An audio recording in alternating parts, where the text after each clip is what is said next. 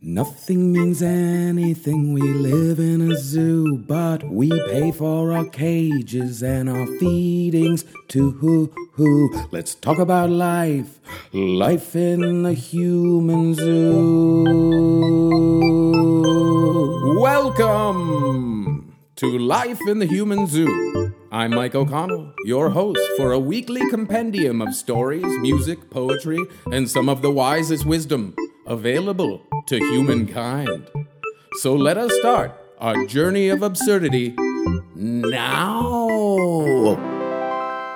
After far too long of a break, we are back at it here at Life in the Human Zoo, and I feel I owe an explanation to you, the devoted and beneficent listener, as to why this hiatus was so rotund in its nature. To make a long and torrid story short, the zookeeper reprogrammed me, and for three weeks I was living as a married father of three daughters and working as a traveling bubble wrap salesman based out of East Troy, New York. While at times it was nightmarish and surreal, I struggled to explain it other than it was a fever dream wrapped in a K hole, deep fried in acid with a heaping side of bath salts. There is a hint of sadness now that it has been reversed. I have to say it. I am really going to miss that family, especially my wife Carla her loving nature, her detailed hand jobs, and her peerless borscht. I'm going to miss laughing, fishing, and hiking with my daughters, not to mention threatening the lives of their prospective suitors. I'm really gonna miss working at Best Bubble Incorporated as well. Let me tell you that not even the hardest rat bastard in the land can keep a smile from his permafrown face when the bubble wrap guy comes by. You feel like a god in many ways having bubble wrap at your constant disposal. You can amuse adults and children alike in a moment, and if you find yourself in life threatening danger, you can use said bubble wrap to imitate gunfire, sending your attackers fleeing for their criminal, fuckface lives. A versatile product, and I was proud to sell it. I'll also miss the nights drinking punchless rum punch at Colby's bar and foodless grill. Just big cups of lukewarm rum. It was fucking disgusting. And that jackass Ron was always bragging that he invented the most important component in a fax machine, and we would rib him that he's fibbing, not knowing if he's fibbing or not, but ribbing him nonetheless. And sometimes Colby would get so drunk he would forget he owned the bar and pull out a gun to try and rob the place, and we would just laugh, making him a great deal more grumpatudinal until someone would knock him out with a mallet, and then we would drink for free.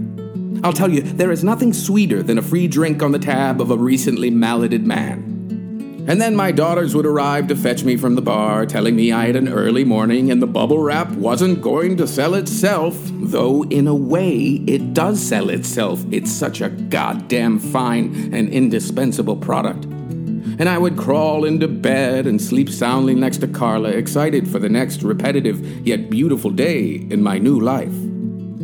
However, there must have been a glitch in the reprogramming, as three days ago I woke back here in Los Angeles, California. And so, borscht and hand jobless, I must make the best of the zoo life that has been hoisted upon my yoke. My zoo burden is my own to carry. So let's get this shadow started. It's the Poetry Trough coming straight out of the gate like it saw something attractive and appealing on the other side of the gate. This first poem is yet another practical poem that can be used in your daily life. Here is a brief PSA regarding practical poetry.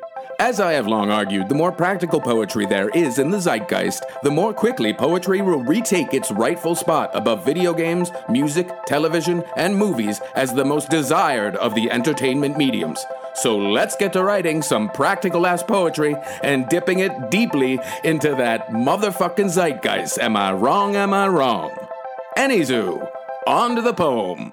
There comes a time in one's wanderings when one runs into a human who conveys a boredom so profound that bronzing them would greatly improve their tolerability and make them at least somewhat intriguing. And so I have written a brief poem to be read to any and all of those guilty of the high crime of inciting boredom.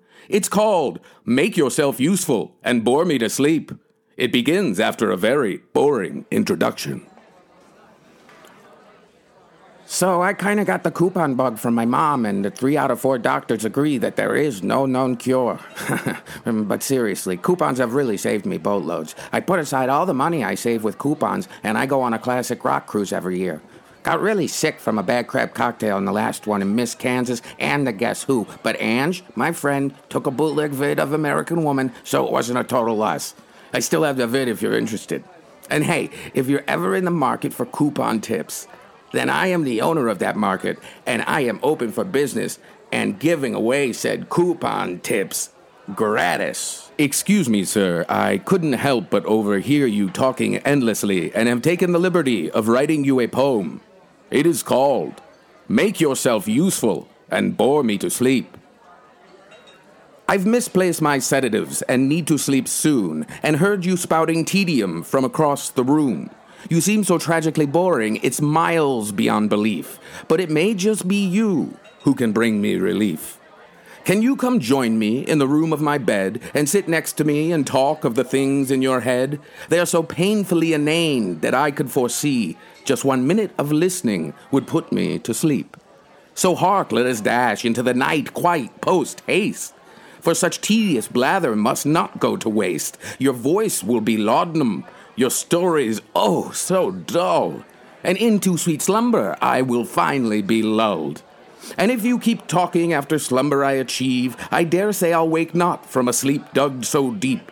And when they come find me, forevermore lacking breath, I'll be just one more victim you've done bored straight to death. You got a lot of fucking nerve, pal.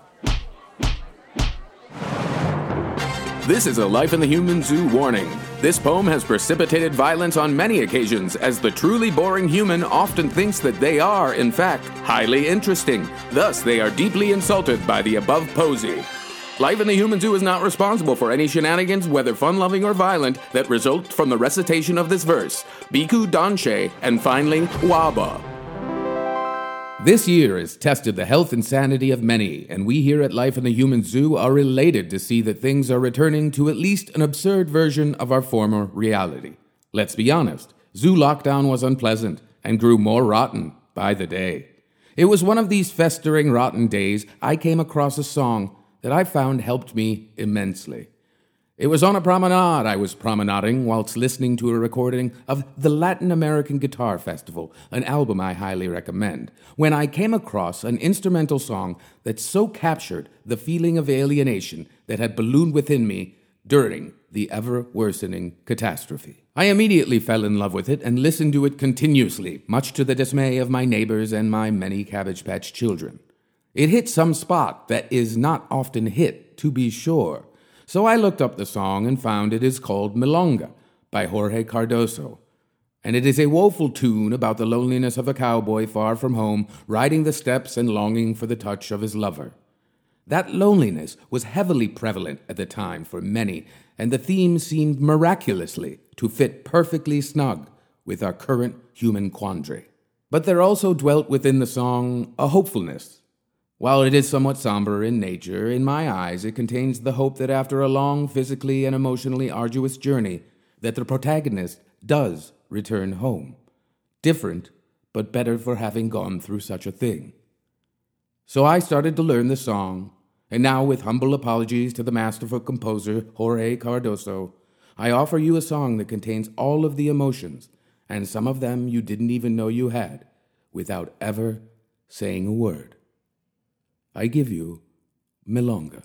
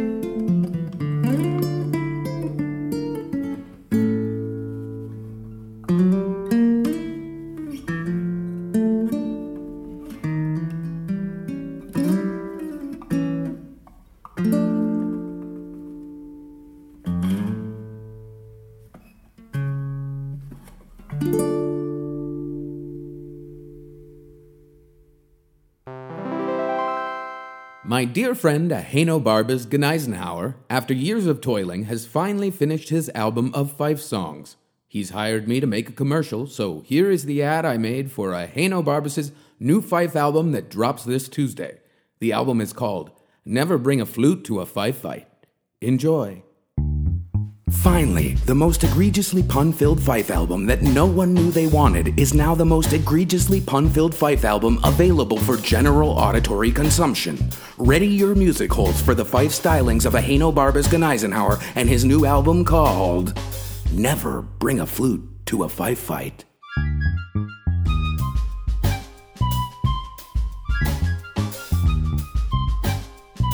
Including over 30 possible yet unlikely hits such as Take My Fife, Please, You Are But a Serf in My Fifedom, 20 Years to Fife, Cuts Like a Fife, If the Fife Fits, You Must Play That Shit, The Fife Ain't Leaving Till 6 in the Morning, That's Fife, and never one to shy away from his hatred for flautists, Fife You and the Flute You Rode In On, and more.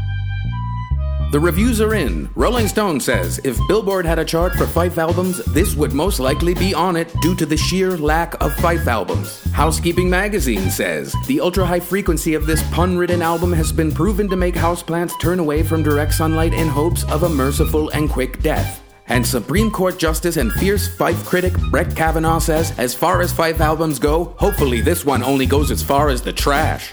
Ahenobarbus Eisenhower's new album, Never Bring a Flute to a Fife Fight, is available now wherever you illegally download your Fife albums. Get it or don't. Those are the options. Well, if it isn't Poetry Trough's older brother, Short Story Trough. It appears to have one story for us today. It is a tale about a boy who cries music and bleeds joy. It is called The Boy Who Cried Music and Bled Joy.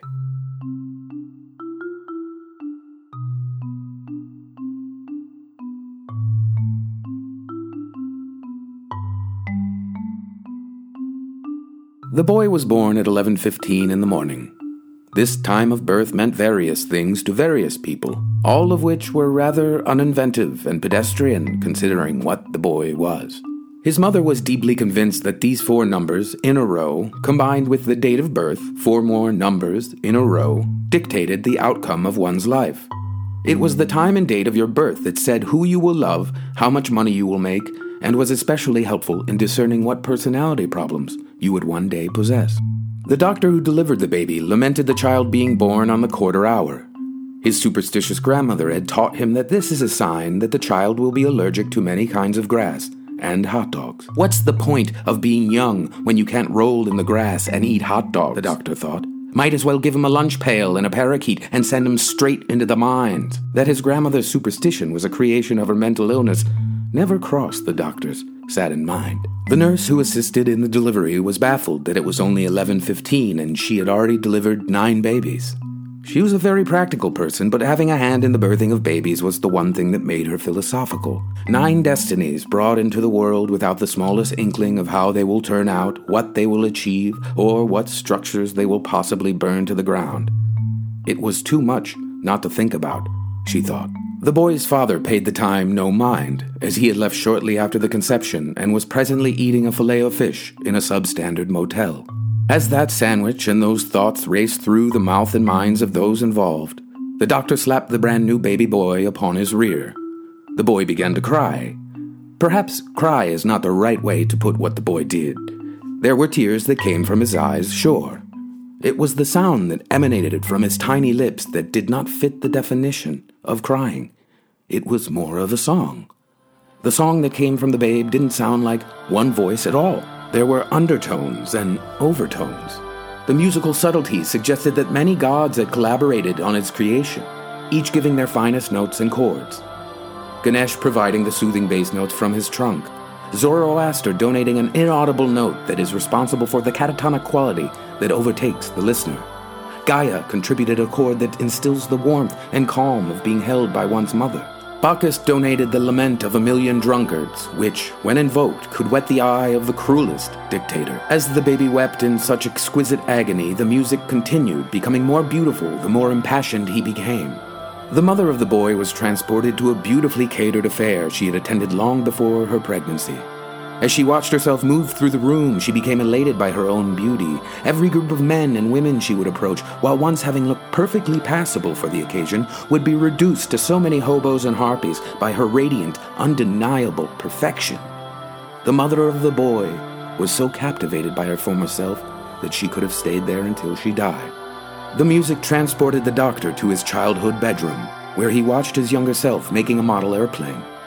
He could see the happiness spilling from every pore of his young self as the boy hummed and worked. The doctor, who lived a joyless life with especially long hours, was reminded that he had once been happy. To the joyless, this reminder can often be enough to inspire them to be happy again. And happy he became. The nurse saw an older version of herself sitting on a porch with a man she had never seen. The easy way the two engaged and the man's occasional kisses filled the nurse with a comfort she had never known. She had struggled to find happiness due to an imperfect childhood and a terrible taste in men. This quiet and ideal scene was enough to keep her enraptured for eternity. The music then became softer and softer as the moans of any crying child would. It must be noted that the music that came from the boy followed to the letter the two rules of beauty. First, it had to end. No beautiful thing can last forever. And secondly, re entry into drab reality from a place of great beauty is difficult, if not impossible. The mother, the doctor, and the nurse were having great difficulty with re entry, to say the very least. Each looked around, confused at their surroundings. The doctor was startled to find a baby in his hands. After that moment of confusion, all three became downcast at being ripped from their joy. The sadness quickly turned to anger at whoever was responsible for stopping it.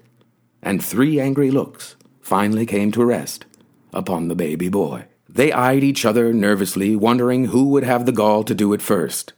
Then, like the rat that has just discovered the button that brings forth food, the boy's mother bent forward and spanked him hard.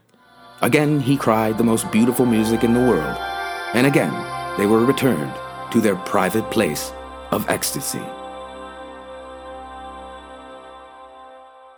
Upon returning home with the boy, his mother learned quickly the great resolve it required to not indulge in the music her child cried. It was akin to putting 10 pounds, 8 ounces of heroin in a diaper and asking a junkie to keep it safe. An ecstatic journey to her past was only an aggressive poke in the ribs away. The ambrosia of Olympus could be obtained by twisting his delicate little ankle just so. But the heavy guilt of her motherly duty outweighed even her lust to live in memory. She procured earplugs and vowed to hide the boy's talent. Or was it a curse? It was neither, she decided. He is allergic to sadness, and I will protect him from it. He will have a happy life, she thought, never realizing that she was repeating the mantra of all mothers that no mother can fulfill. And so she tried to keep sad things away from the boy. He could not read The Velveteen Rabbit, she spoke not of war or plague as most mothers do. She dodged his questions when he would point out some iniquity he had seen in the grocery store. But the thing that she worked most diligently at was keeping him from understanding death. She had remembered the day that death secured itself as a reality in her young mind, and she felt she had wept silently ever since. It was a Wednesday, she reflected. So the boy grew up knowing nothing of death and very little of strife. Only a fool would have considered her foolish for doing what she so foolishly thought was right. Upon hearing her attempts at sheltering the boy, one is brazenly reminded of Habermas's third and perhaps most potent parental paradox, which states that which the parental party withholds from the parented party, i.e., ideas, liquor, for the means of securing the safety of the parented party, can also be the thing that really fucks the kid up and may possibly prove to be why the parented party perishes prematurely, much to the parental party's dismay. Time passed, as it is wont to do, and we find ourselves reunited with the boy, now four, and his mother, now weary from caring for such an anomaly, on a routine trip to the mall to procure clothing. In a rare moment of forgetfulness, the mother became enamored with a necklace in a store window and forgot for a moment her fragile child. The boy wandered over to a fountain, drawn to it by the other children gathered there. As he came to the fountain's edge, his clumsy little legs betrayed him, and he tripped. As he fell, he attempted to grab the edge of the fountain, and in the process, cut his finger. The boy's mother snapped back to reality in time to turn around and witness that bizarre pre cry moment that is only available to tiny humans. She quickly put in her earplugs and ran to the boy to try and stifle his cry, but alas, was too late. His musical cry echoed through the crowded mall, and soon everyone gathered around him had been transported to their own personal heaven. His mother saw that the blood from his finger had begun to run down his arm. With nothing to wipe the blood with, she placed his little finger in her mouth and for the first time tasted the blood of the boy.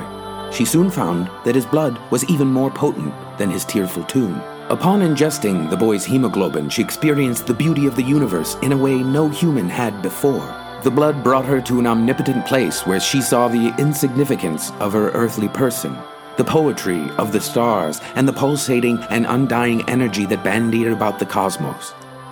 The boy's crying came to an end as his mother flew through the rings of Saturn in her mind, unable to cease suckling on the boy's finger. The other mallgoers snapped out of their revelry and saw a woman drenched in ecstasy sucking the boy's finger and went closer to investigate. They soon found that the blood was the impetus for her ecstasy and joined her in feeding upon the poor child's essence. When the mother of the boy came to, hours later, she found herself back in the mall, surrounded by equally flummoxed strangers, feeling that she was missing something very important.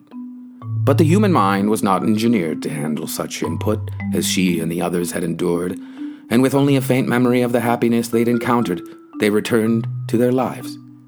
Sadly, again, the two rules of beauty had been followed to the letter.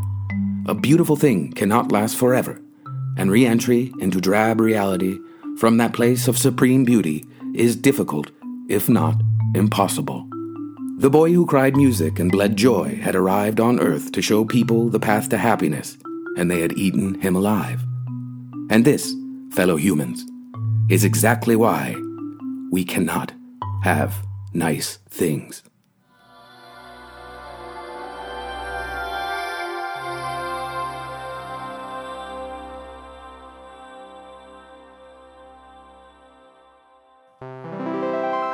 Thank you from the depths of our hearts for taking the time to listen to Life in the Human Zoo. It is our hope that it brought a pleasure immense unto your mind and spirit. A special thanks to Christian Duguay, who produced Milonga. And check out his podcast, Valley Heat, wherever you get your podcasts. It is hysterically awesome, and I don't just say that because I play his disgruntled father in law. And please, for your own sake, human, look up Jorge Cardoso's song Milonga on YouTube. His rendition is beyond beautiful. And now we end the show with a song about when a relationship doesn't work out, but deep in your heart, you just know that had it occurred at some other time, on some other world, it would blossom like the sweetest of roses. It is predictably called On Some Other World. May Sky Papa smile upon you, and may you thrive in the human zoo.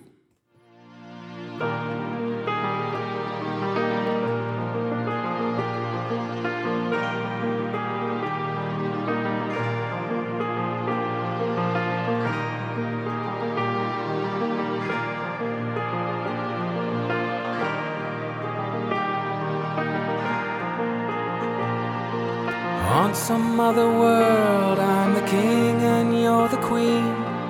We let the people rule themselves and just write each other poetry. On some other world, they keep us at the zoo.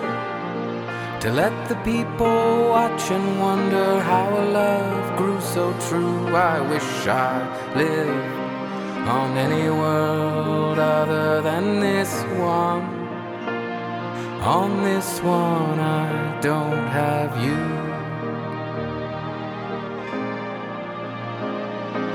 On some other world, there's a bed of silk and fleece. And it's our job to make love on it to provide that world with energy. On some other world, the only time we get upset is when we think about some other world where we never met. I wish I lived on any world other than this one. On this one, I can't have you.